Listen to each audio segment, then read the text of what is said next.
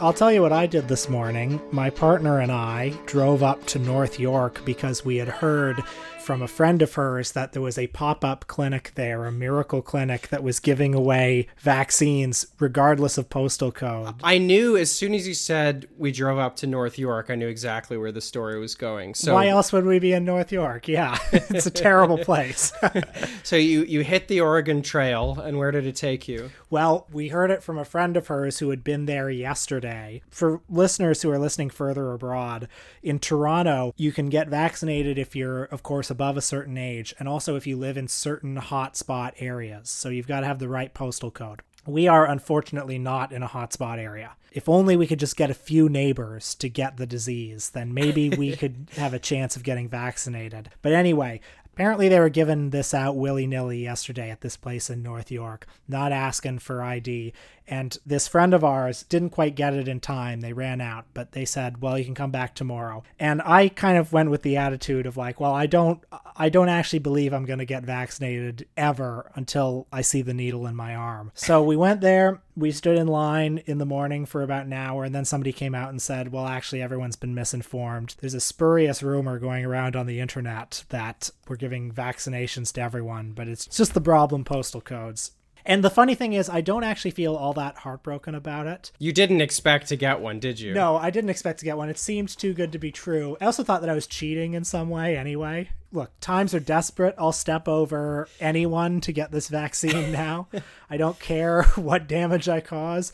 But also, if I don't get the vaccine at the Miracle pop up clinic, I think, well, you know, serves me right for jumping in front of the line anyway. Well, I have to say, I, I was very heartened by a uh, Novara Media broadcast that I watched last weekend on their show Tysky Sour, where uh, Michael Walker and Aaron Bastani uh, were talking about the impact of the vaccine so far in Britain, which is de- decently ahead of Canada and uh, and certainly ahead of the United States as well in terms of vaccinations. But what they've seen so far, anyway, is that uh, you know the case numbers keep dropping, hospitalizations seem to be dropping there already seems to be a decent amount of kind of immunity or if that's the right word. In any case even just the you know 50% of first jabs or just over that whatever they have is stopping the spread of the virus. And this as well like non-essential retail has opened back up. I think schools are open. So the signs out of britain in terms of what even you know lots of people having one jab can achieve are pretty good. So i'm optimistic anyway that we'll get to uh, we'll get to something like that in a few weeks or a few months uh, here as well where of course things are still very restricted restricted. But you know, there were upbeat things to happen to me in my week. There were happy things.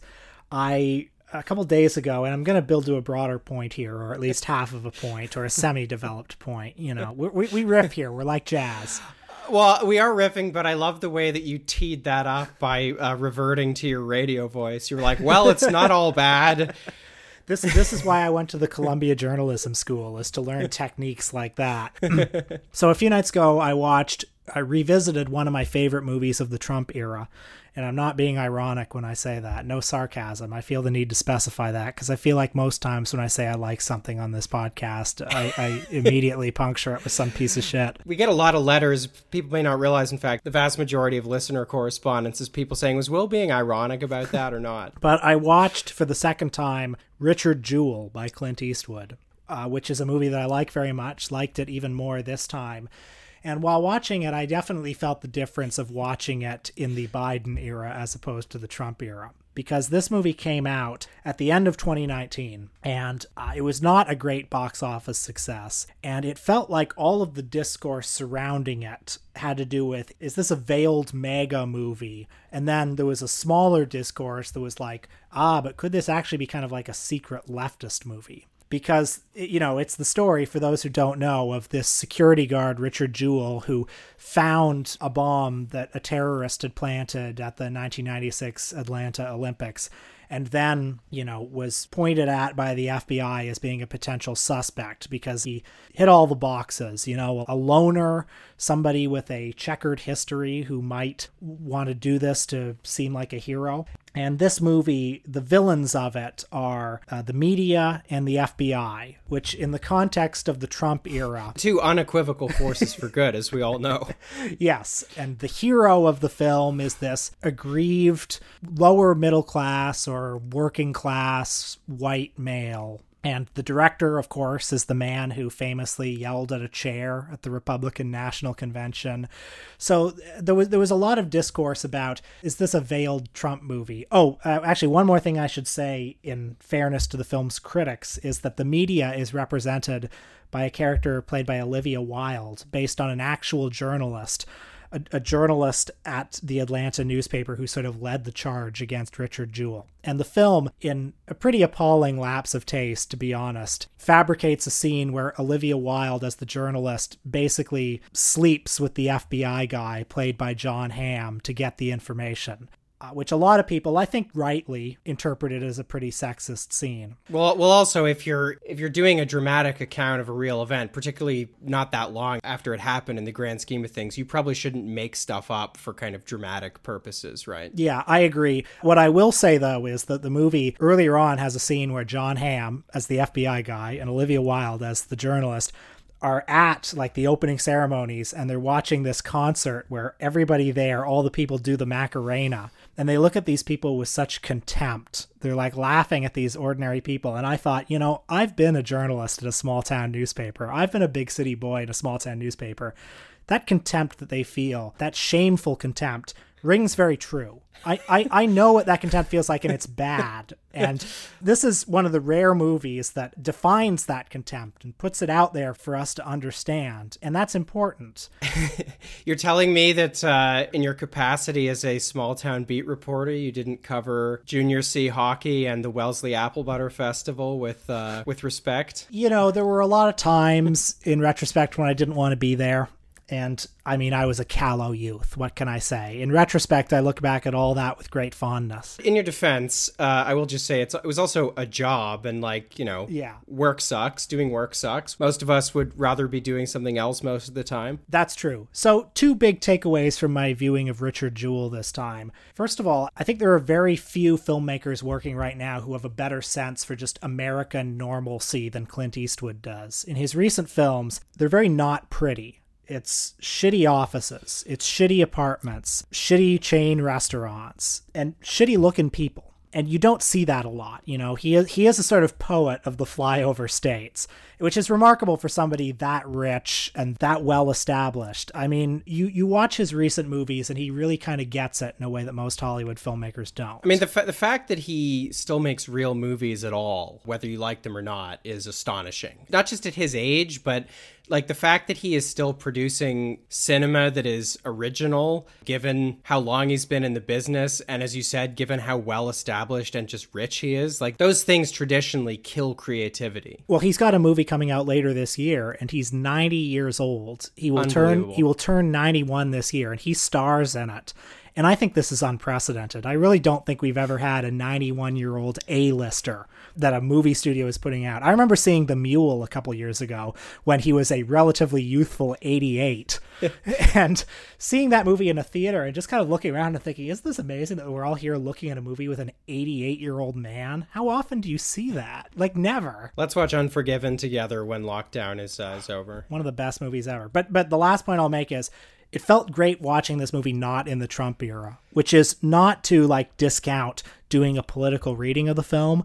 I think you can definitely say that the movie is quasi libertarian. Um, there's plenty in it that I would certainly agree with. I, I feel more on its wavelength than a lot of supposedly liberal Hollywood films, but it felt so great to watch it in a context where the point is not whether it fits this particular rubric of it has this, therefore it is MAGA. So what you're, what you're saying is that uh, now that we live in an anti-political era again, uh, you were able to enjoy this thing sort of removed from the discourse. The thing is, the movie is still very political, but the discourse makes everything partisan. It makes everything one or the other. Right, you don't feel pressured to situate it. Yeah, yeah, and that and that felt good. Um, that doesn't mean that you should turn your brain off and regard it as apolitical, but it just felt nice. Well, this is actually uh, a good segue. Thank you, into... President Biden. well, this is actually a good segue into what I wanted to talk about, which is the the main thing that I've been working on this week, which is after I don't know. I feel like maybe uh, dragging my feet, running away from the task a little bit. Uh, I finally sat down since Biden's 100 day anniversary passed last week and I decided to try to write something, you know, somewhat definitive on the 100 days and kind of what they mean. Would you say he's the best president of your lifetime so far? well, I mean, this is kind of the What's the competition? This is kind of the difficulty because I found myself at odds, perhaps unsurprisingly, with a lot of the kind of, you know, mainstream centrist liberal discourse around, you know, the early Biden presidency, but frankly also with some of the kind of, I don't know, non-socialist but like left progressive oriented media and commentary. And I will say, I do think the moment that, you know, we're living in right now is very difficult to parse. There's a quite varied constellation of forces and circumstances uh, that have conspired to produce these very strange and in some ways unexpected early months of the Biden presidency. And in the piece, uh, you know, I try to be as kind of sensitive to that uh, as possible. It should be out uh, probably by the time this episode is is out, so I hope people will read it. But I have to say, in the act of writing it and, and, and researching it, I did radicalize on my own view a little bit because I ended up reading through quite a lot of the commentary on the Biden presidency and particularly the stuff that's revolved around his domestic agenda and things like the American Rescue Plan, the $1.9 trillion uh, stimulus program. And a few things really struck me going through the commentary. The first is that it's, you know, it's quite uniform. Even people that disapprove of Biden or are kind of ideologically at odds with Biden, you know, there's basically a media consensus at this point that Biden is he's a radical figure or he's a, a figure who's aspiring to pass a really transformative uh, agenda. Um, I want to read just a few of the headlines to give people a flavor. Um, although I, I, I suspect uh, most who are listening will know what I'm talking about. So I identified one genre that posed this in the form of a question. Is Biden really the second coming of FDR and LBJ? Will Joe Biden take his place alongside FDR and LBJ? Can Biden achieve an FDR style presidency? A historian sees surprising parallels. There are others that just state it uh, much more straightforwardly. Four ways of looking at the radicalism of Joe Biden. That was in the New York Times. Uh, Joe Biden is a transformational president. That one is from David Brooks, interestingly. There's one people may have come across that says Joe Biden is uh, actually an amalgam of uh, LBJ, FDR, the best of Barack Obama, and the best ideas of Bernie Sanders. So he praise doesn't get any more uh, superlative than that. Uh, Paul Krugman asks, uh, "What is the secret of Joe Biden's success? You know, his success being taken as a given at this point, I suppose." So that struck me. Uh, I mean, just the the extent of the consensus around this. Among left commentators, there's this general thing that you hear a lot. There have been a lot of victories these last hundred days. Maybe be happy about them and pat yourself on the back for them because you worked for this. Yeah, and I mean, I, I think that's true. And, um, you know, actually, that's something that I uh, I wish I'd had more time to develop in the piece because I absolutely think that's uh, that's right. And, you know, Joe Biden has not used executive authority, in my opinion, to the extent that it could be used. Um, but that's not to say he hasn't passed some executive orders that he would not have passed without, you know, I don't know, two Bernie Sanders presidential campaigns, you know, the existence of a bunch of socialist lawmakers uh, who didn't exist a few years ago, the activity of groups like the Sunrise Movement, pressure from the labor movement, etc. Nonetheless, there are other forces that are at work here. And I think when you look at something like the American Rescue Plan, which is the thing most commonly cited as, you know, here's the evidence that Biden is, he's already a transformational president, or at least wants to be. And I think there are a few issues with this. I think on the face of it, people look at, you know, a conservative Democrat like Biden, you know, one of his first things is passing this, you know, $1.9 trillion rescue package. You know, a lot of people look at this and they see it as a, as a kind of break from deficit hawkishness and kind of austerity economics of, of the kind that have really defined Biden's career. And there's definitely something to that, but it's important to recognize that, you know, the consensus on these things has really shifted among you know the kinds of interests who are typically or have typically been opposed to uh, public spending on this scale. And the reason we know this is because the stimulus plan passed by donald trump or passed during the trump era the cares act was actually slightly larger than the american rescue plan. It was 2.2 trillion dollars The American Rescue Plan, I spoke to this anti-poverty expert a couple of months ago, Stephen Pimpare, and you know, he was talking about the astonishing rate at which child poverty is going to be cut because of the American Rescue Plan. Um, some experts think it'll be cut in half by as early as this summer because of all the various payments and transfers included in it. There are a couple of things that need to be said about this. One, it is unabashedly good, and I'm not criticizing it. Two, the anti poverty impact is going to be roughly the same, although there are some differences but in broad strokes, roughly equivalent to the anti poverty impact of uh, the CARES Act as passed at the tail end of the Trump era. And the other thing is, a lot of these benefits that are contained within the uh, American Rescue Plan, they're temporary. So these are not permanent changes to the social safety net. These are not permanent updates. When I was looking at the American Families Plan, which is the yet to be passed next phase of Biden's spending plans, um, that does contain a provision to uh, extend things like the child tax credit to 2025, which would be great, but it's still not permanent. It's also important to note that the American Rescue Plan had widespread buy in from CEOs at places like Goldman Sachs, Google, Lyft, Visa. There's a letter with 170 business leaders that was released where they came out in support of the package. Again, there's a lot in the package that's good, but there are some incredibly varied forces coming together or inserting themselves in various ways during this historic crisis to produce stuff like the American Rescue Plan. And I think that's very important to recognize. I'm not going to continue in a granular way because uh, I kind of do that in the piece and, and people can just read it when it's out. But I will just say that my big takeaway from sitting down and really thinking about Biden's first 100 days and what they mean is that in order to be a transformative president, in order for a president to preside over a transformative or kind of radical era, in terms of what becomes law at least, I think there are really two basic components. One is laws and programs that together form a kind of consensus that uh, in some way becomes bipartisan and, and lasts things which either bind subsequent administrations because they're so popular or because they're so embedded they're hard to undo, uh, or things which are openly embraced by subsequent administrations. Lots of things Bill Clinton did, for example, came out of the Reagan Revolution, but they weren't things that anybody forced him to do. They were things he did with tremendous zeal. So I think that's criterion number one. I think criterion number two is you have to see a kind of corresponding ideological shift. There are changes in the political imaginary that both precede the big sort of institutional and policy changes and therefore enable them, but also are to some extent follow from them as well. It's obviously too early to make grand pronouncements on a Biden presidency that's only 100 days old, but where a lot of pundits see a kind of new progressive era, a radical presidency, I still to some extent see centrist pragmatism. And I also think there's kind of an anti political element to all of this, which was, I think, culturally the whole promise of the Joe Biden candidacy. And this goes back to what you were saying about your reaction to revisiting Richard Jewell. A big source of Biden's appeal was look, everybody, the Trump era has been absolutely exhausting. And the one thing I can promise you is you're not going to have to think about this stuff. You can go back to enjoying a Clint Eastwood movie uh, without having to situate it within the discourse or think, what does it mean? Or, or, you know, if you like it, explain how you like it because of your partisan preferences or whatever. Um, Instead, you should just think of it with the correct critical rigor, with the correct political consciousness, which is mine and only mine. but just to conclude, conclude, I think something that I think I see in all of these kind of grand pronouncements, you know, they're not just cautiously optimistic about the Biden presidency, they're actually saying, you know, it's already a triumph you know, it's like the guy who actually talked about FDR for two years and was resoundingly mocked for it, Bernie Sanders, you know, was defeated. But don't worry because it turns out, you know, you elected Bernie Sanders all along. Um, I, I see an anti-political element in that. And while I completely agree, and I don't, I don't want to be misunderstood here, I completely agree that you know you should take victories, however small, however incremental, when they come.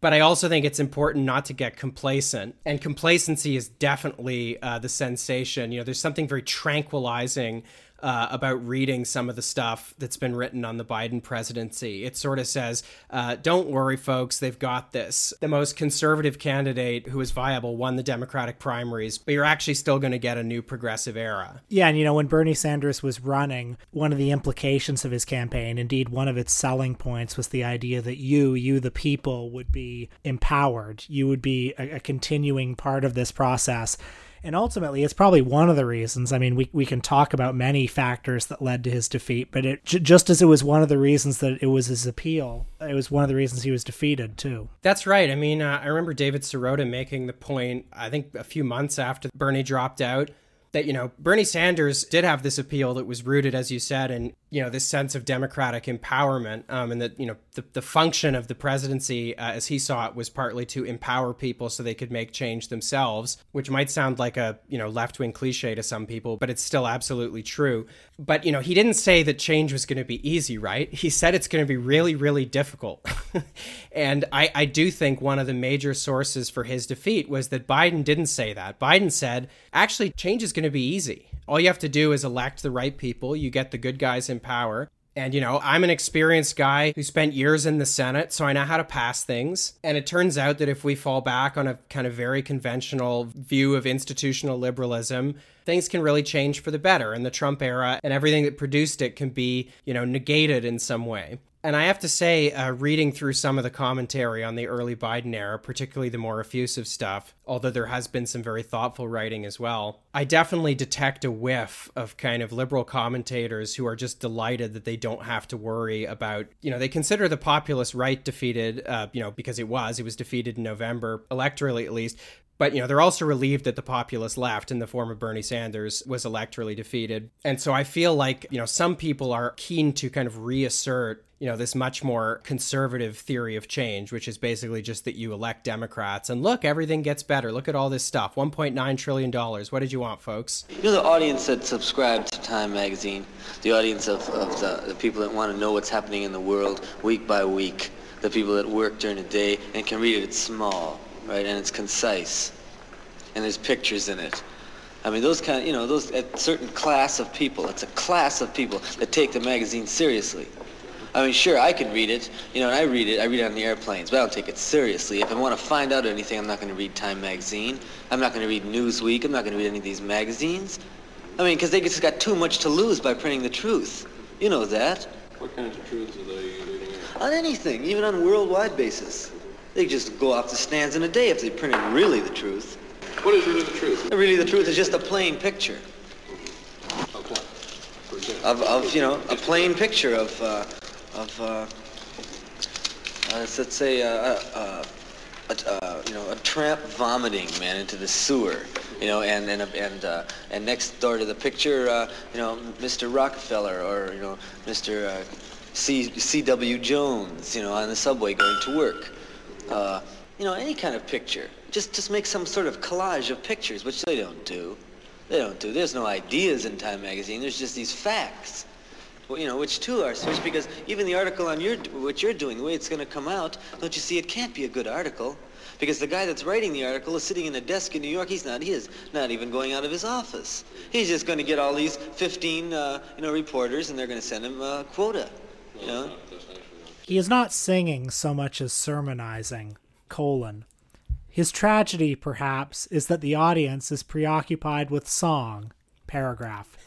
So the bearded boys and lank haired girls, all eyeshadow and Undertaker makeup, applaud the song and miss the sermon. They are there, colon. They are with it, semicolon. But how remote they really are from sit ins and strikes and scabs and life. Yes, these are some words that I wrote in my notes while watching the 1967 D.A. Pennebaker classic don't Look Back, starring Bob Dylan. well, we might as well get that scene out of the way right off the bat before we even say what the movie is, because uh, it will always uh, stand out in my head. I mean, it is it is an immortal scene. You know, this scene of the reporter dictating one of the funniest bits of like hack journalism speak that I have ever heard, dictating that into a phone. He's in the phone booth at the concert where Dylan has just performed, or perhaps he's still performing. Perhaps he hasn't even performed yet. The journalist is just dictating this to some guy at the newspaper. This guy heard one half of Mr. Tambourine Man, and he's like, "Fuck, I got a file. I'm just gonna go and." Like he'd already written that before he went to the concert. Let's be honest. Yeah, be- because you know, if if you watch this movie, if there's one thing that Dylan is not uh, really excited about doing, it's sermonizing, and yet. and yet the lank-haired girls and the groovy boys or whatever are, are, are still there just to, just to hear the music and miss miss the sermon. Anyway, we are talking about "Don't Look Back," the definitive Bob Dylan documentary, and Luke and I have been talking about talking about this movie for a really long time because we both love this movie, and Bob Dylan is one of our great shared passions.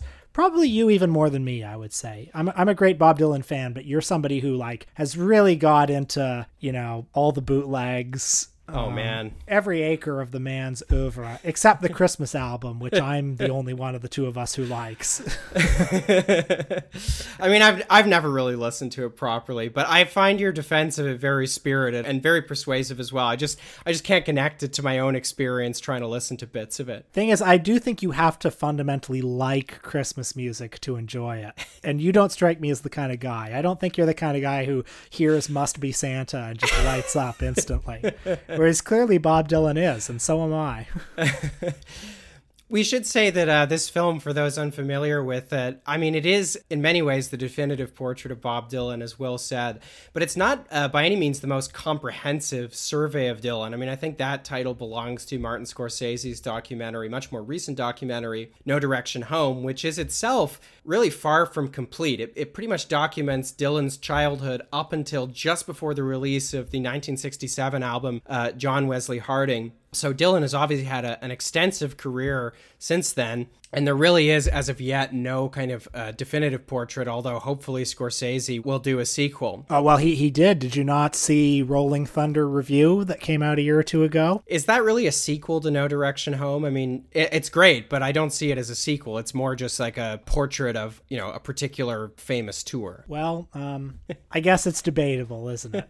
I don't think it's really a sequel. If you want a documentary about Dylan, you're curious about him or you like him already, and if, if you haven't seen it, I would recommend recommend No Direction Home, but Don't Look Back, uh, which is probably one of my favorite films of all time. It's not really a concert film. You know, it's funny, it's on YouTube, um, although I wouldn't recommend watching it there because even though there are only these little snippets of songs, after a few seconds of each one, the audio will just cut out, I guess for copyright reasons. There are lots of individual scenes that we might discuss, and I and I'm sure we will. But off the top, it might be useful to kind of hash out a little bit, you know, what is this movie? Because as I said, it's not quite a documentary. I mean, there's no kind of narrative really. There aren't really title cards or anything like that. It's very kind of Spartan. It's very bare bones, but it's not a concert film either. There are just these little clips of uh, of songs which are you know very powerful, particularly if you know the songs or intermittently so. Some of them seem a little bit downbeat because Dylan doesn't seem that excited about singing them.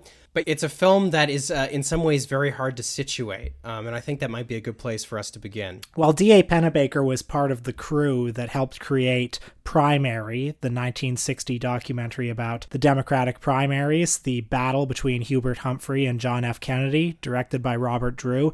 That was the movie that had the incredible innovation to have a lightweight 16 millimeter handheld camera that you could just carry around. So no longer did you have to plant your gigantic camera in the ice so that Nanook could do a very rehearsed scene where he builds an igloo. No, uh, you could finally have a fly on the wall documentary. Don't Look Back, which D.A. Pennebaker directed himself, is in sort of the lineage of Primary. It's one of the early cinema verite films where the idea is that the filmmaker doesn't interfere with the reality that they depict. They don't comment on it, they let the audience be the judge as far as this particular film, it captured Dylan during his 1965 tour of England. He had been a star in the United States for several years, but had only recently made waves in the UK. And by this time, even though British audiences are really getting to know him, it's clear that his folk career, his career as the leader of the protest singers, is already winding down. Early on in this film, we see him at one of his concerts performing The Times They Are a Changin', and it's an incredible scene. The man could not be more indifferent to this song.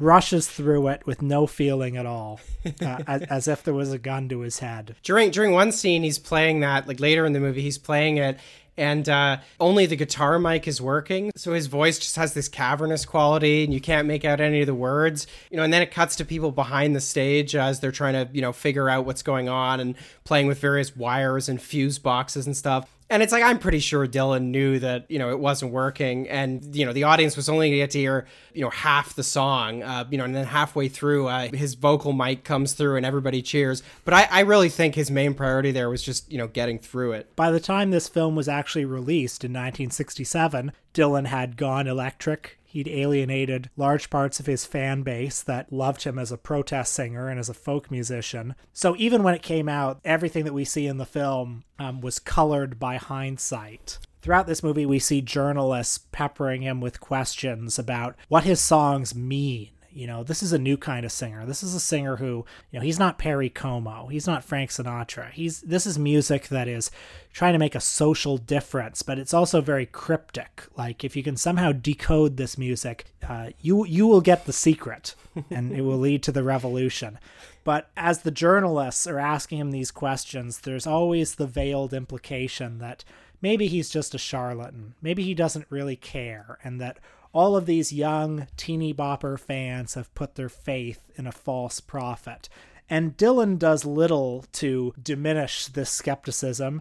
He's clearly over the protest phase of his career. He often responds jokingly to people. Like, there's one early press conference where he's playing with this like comically oversized light bulb, and somebody says, What message do you want to impart? And he says, uh, uh, keep a good head on your shoulder and always carry a light bulb. Great Dylan impression, by the way. How does it feel? yeah, and you know, to be fair, a lot of the journalists uh, you see asking him stuff in this film really do not seem familiar with his work at all. They don't seem very curious about it. There are a few exceptions, but you know, for the most part, they ask these ridiculous questions, these kind of questions that are just very vague and sort of gotcha. You know, would you say you care about people? Do you think the young people who buy your records understand a single word of them? Do you care about what you say? Early on, there's a journalist who's like, talking to people in the room and he asks a woman what her name is and she says oh my name is joan baez. And he said oh oh oh you. Yes yes. I was i've been looking for you all day. Yes joan baez uh, who is a tremendous influence on dylan and is a great musician in her own right. Obviously she appears frequently in the movie. We get uh, to hear her play at least one composition i think of dylan's. I think it's called percy's song although i think I, I think she might have been the only one who ever recorded it. I could be wrong about that. But we see her mostly in the first half of the film. You know, she often shares a room in the first half with Dylan. She sometimes even shares the frame with him, but there never seems to be any great electricity between the two of them. And I don't know how much this is just me projecting onto the movie with the benefit of hindsight, but I mean, she basically left his life around the time that protest music did. Um, and I, I, think this movie, I, I mean, I can't imagine it was a mistake that D.A. Pennebaker edited it that way. To return to the way that Dylan answers these questions, I mean, I think there are a number of things going on here. I mean, I, I do think the kind of surface level reading of the way that he behaves in these interviews and in, in some of his kind of more dickish moments with fans, you know, it's just the pure vanity of a famous person. And, you know, there definitely is a, an element of that, particularly in a few scenes.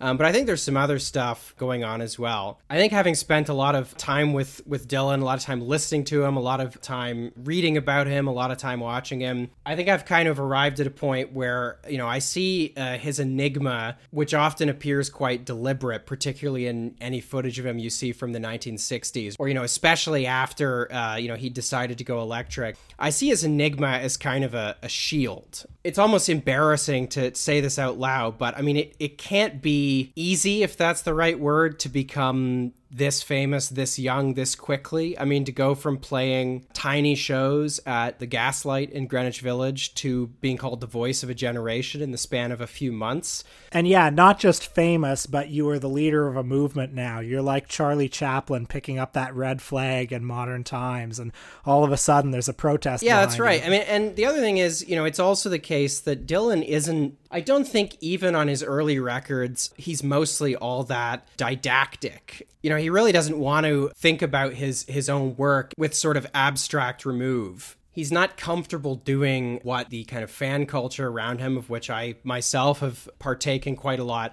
you know doing what we do which is think endlessly about individual lines and what they mean. You know, what does it mean that the original version of Tangled Up in Blue, recorded on the what is now the, the bootleg version of Blood on the Tracks, has a different perspective in some verses or in all the verses has a third person perspective rather than a first person perspective, something which I'm embarrassed to say I've spent an inordinate amount of time uh, thinking about. Um, uh, the the diplomat in Like a Rolling Stone is Andy Warhol, and the song is about Edie Sedgwick. Just write that down. Listen to the song. And there's a there's a piece on Dylan I once read in I think it's like the Cambridge Companion to Bob Dylan or something, where it's it's this in depth analysis of Dylan's use of numbers in song titles. You know, Rainy Day Women, twelve and thirty five. Well, you know, The Shining is actually about how Kubrick faked the moon landing. right, right, right.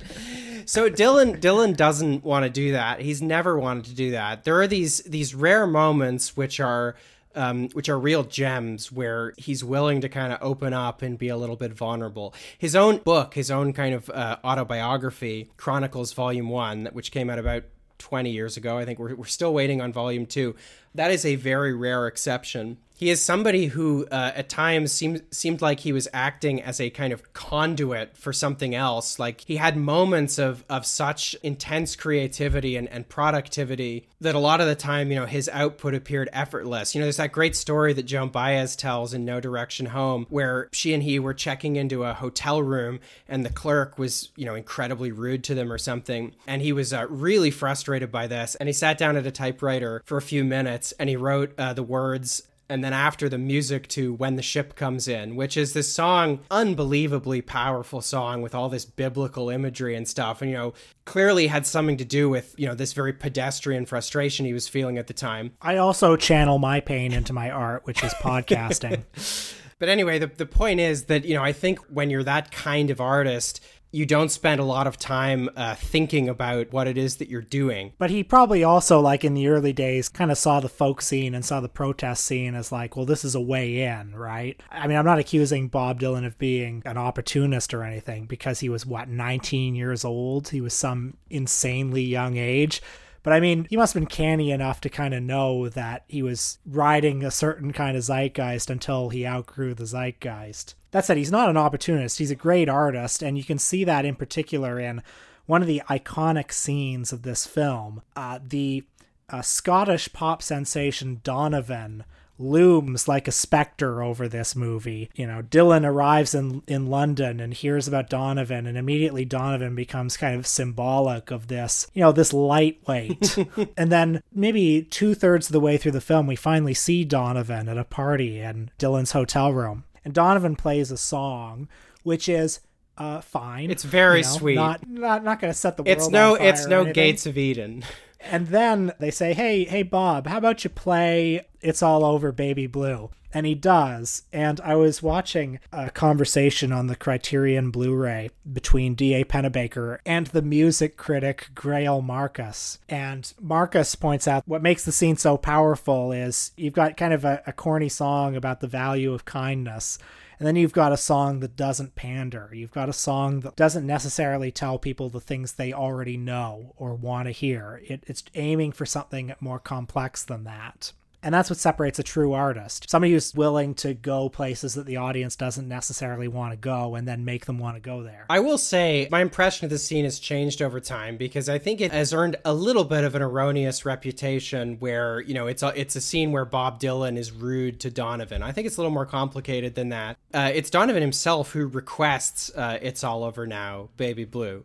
And when Dylan says, hey, that's a good song, man, after Donovan finishes, I think it's a little bit ambiguous. I, I don't actually, on this viewing, I did not think Dylan was trying to be condescending. I think they're both a little bit drunk, and I think he's trying to praise Donovan, perhaps unconvincingly, but I think that uh, I think his intentions are good, and it insofar as Donovan gets owned in the scene, uh, he looks perfectly happy to be owned. He very lovingly requests, "It's all over now, baby blue." You know what I mean? Well, not many people would survive a competition with Bob Dylan, would they?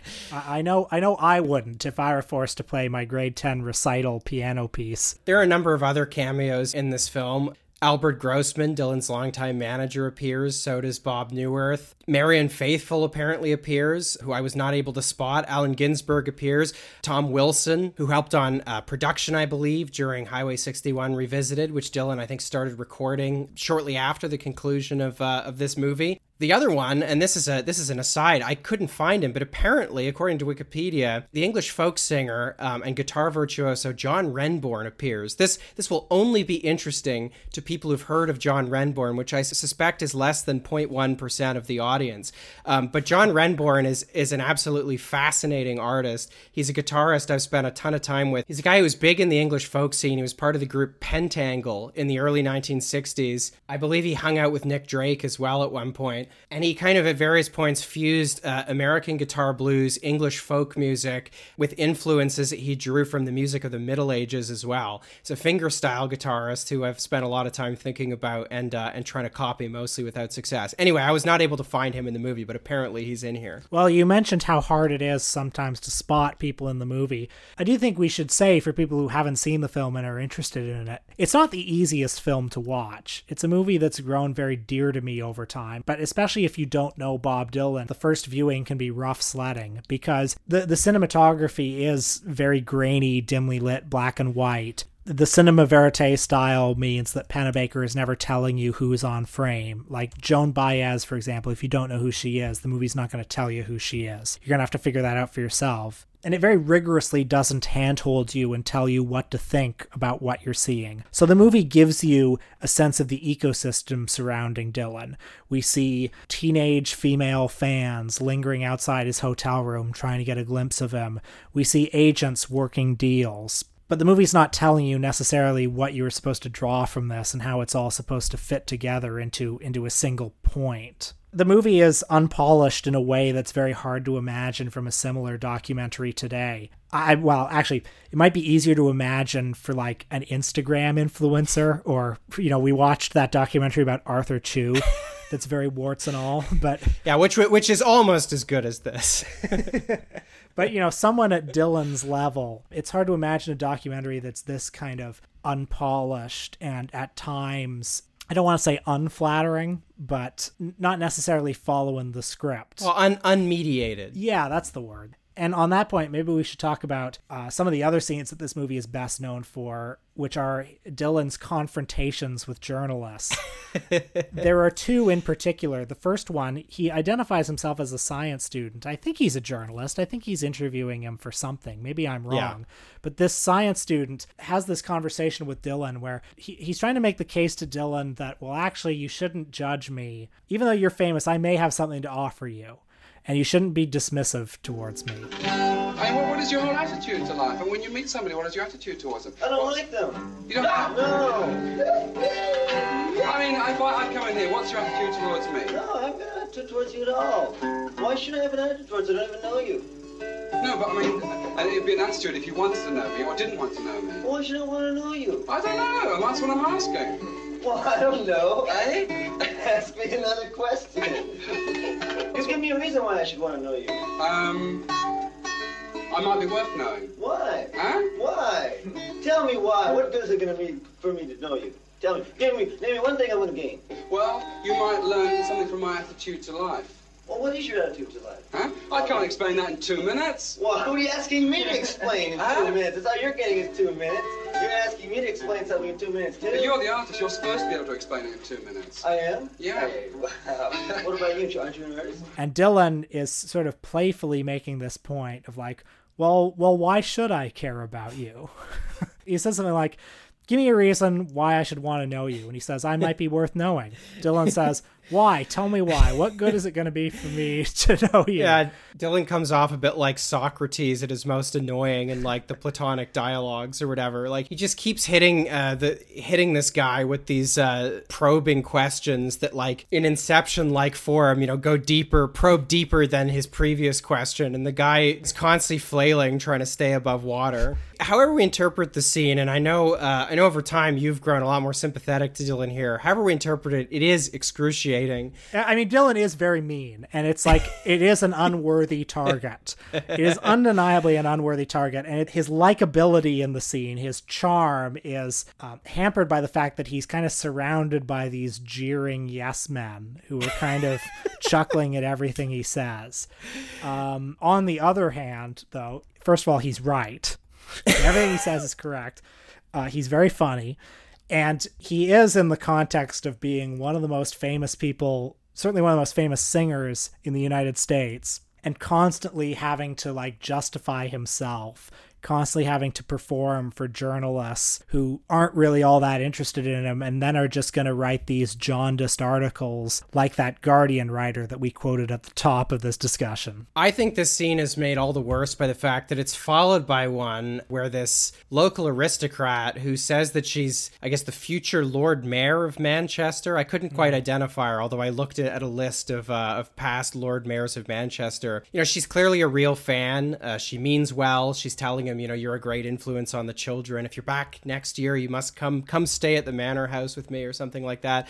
I find that this scene is quite rough to watch given, you know, how he's tortured the poor square in the previous scene because yeah. he's basically pretty polite to this this local patrician who's mm-hmm. coming and saying nice stuff to him. Mm-hmm. Well, let's talk about the other scene. Towards the end of the film, he's being interviewed by a Time magazine journalist whose name is Horace Freeland Judson. And the juxtaposition of these two guys couldn't be funnier because Dylan, throughout this documentary, is surrounded by people who they don't look like they're from 1965. They look like they're from 1955. That's how everyone dresses in this film, except Dylan, who looks eternal. Um, and this guy, this Time reporter, looks like he's from 1955. And we join this scene in media res where Dylan is just unleashing this torrent of I wouldn't call it verbal abuse, but uh, he, he's giving him kind of a humorous dressing down where he's essentially saying, I don't need to do this interview. You know, you're not going to be able to explain what I'm all about. I know what Time Magazine is about better than you do.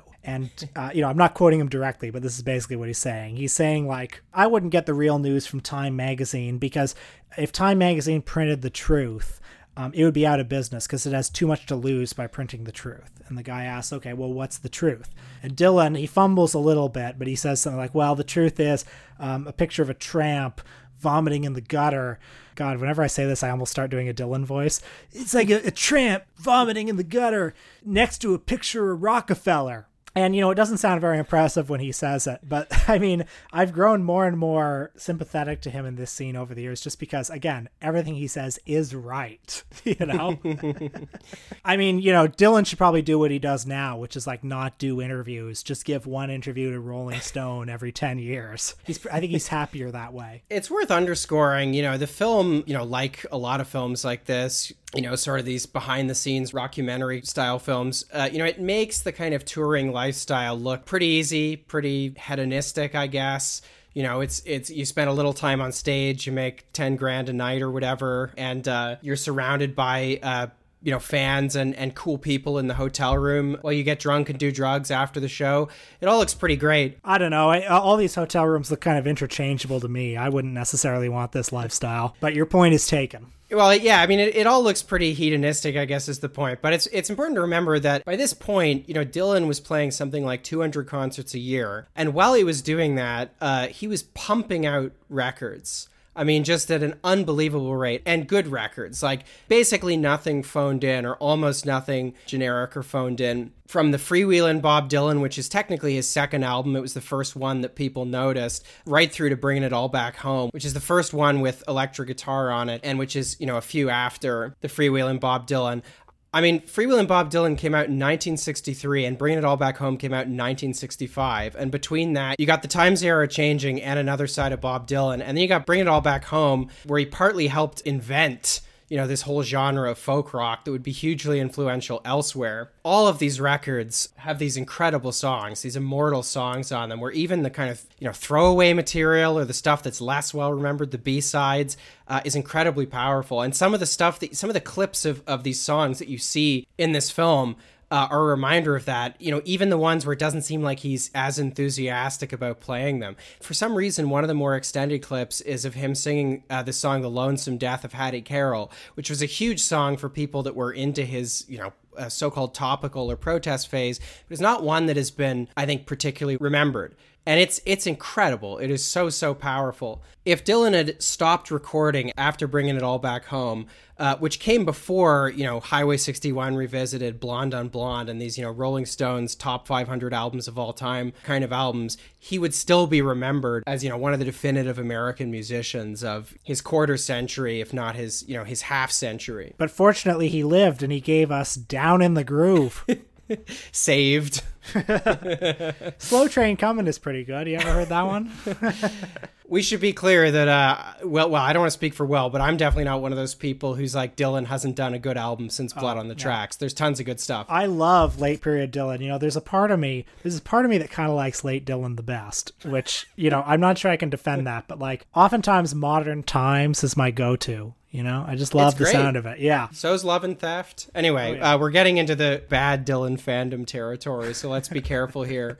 I do think, just to return to a point you made, I don't know, maybe 20 minutes ago, about Dylan's kind of folk phase and authenticity. I mean, obviously, the whole question of artistic authenticity is very fraught, but I don't think, for what it's worth, that Dylan's you know folk phase or whatever we want to call it his protest phase uh, was at all inauthentic? I think the thing about bob dylan is that whatever he's throwing himself into at a given time creatively uh, that's him being authentic. But he goes through so many permutations that you know it's very difficult to capture authenticity because you rarely get to see this kind of creative process you know as it were in the wild. And the tension in don't look back uh, is that it's capturing him doing this tour in england in 1965 where he himself has already moved on from a lot of the songs he's he has to perform. And he's getting set to kind of definitively break or at least kind of move on from uh, you know this earlier period. The ride away from uh, albert hall which i think is the scene the you know famous car ride that i think is captured uh, right at the end of the movie or near the end of the movie. Just a month after that is when he started recording highway 61 revisited and released like a rolling stone that came out on July 20th, 1965. Um, and it was five days later that he was famously booed at the Newport Folk Festival when he came out to do this uh, electric set and he played Maggie's Farm, uh, accompanied by the Paul Butterfield Blues Band.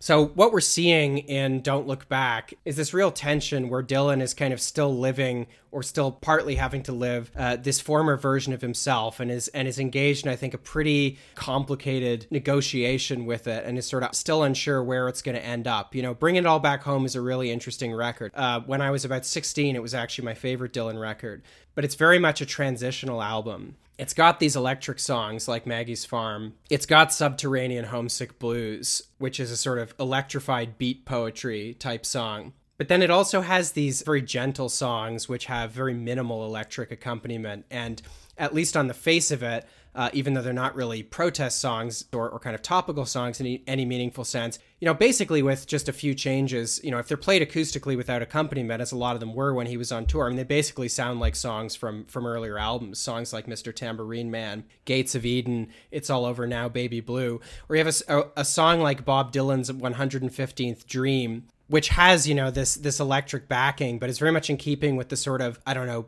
surrealist nonsense songs that he did on earlier records. You see a clip of him playing the song talkin' world war iii blues uh, which is off the freewheel in bob dylan in the movie and it's very much in the same spirit of the 115th dream which if people don't know the song i'm talking about it's the one where on the album recording he famously loses at the beginning and uh, laughing and has to start again but anyway, uh, bringing it all back home is, I think, you know, the ideal kind of soundtrack to this film because it shows Dylan in top form, but also engaged in this very complicated kind of negotiation with himself and, and in a transitional phase, unsure of where it's going to end up. And I think the film's depiction of that is the real reason why uh, we're still talking about it so many years later. Williams and Singer killed poor Hattie Carroll with a cane let it through on his diamond ring finger at a Baltimore Hotel Society gathering. And the cops were called in and his weapon took from him as they rode him in custody down to the station and booked Williams and Singer for first degree murder. And you who philosophize disgrace and criticize all fears, take the rag away from your face. Now ain't the time for your tears.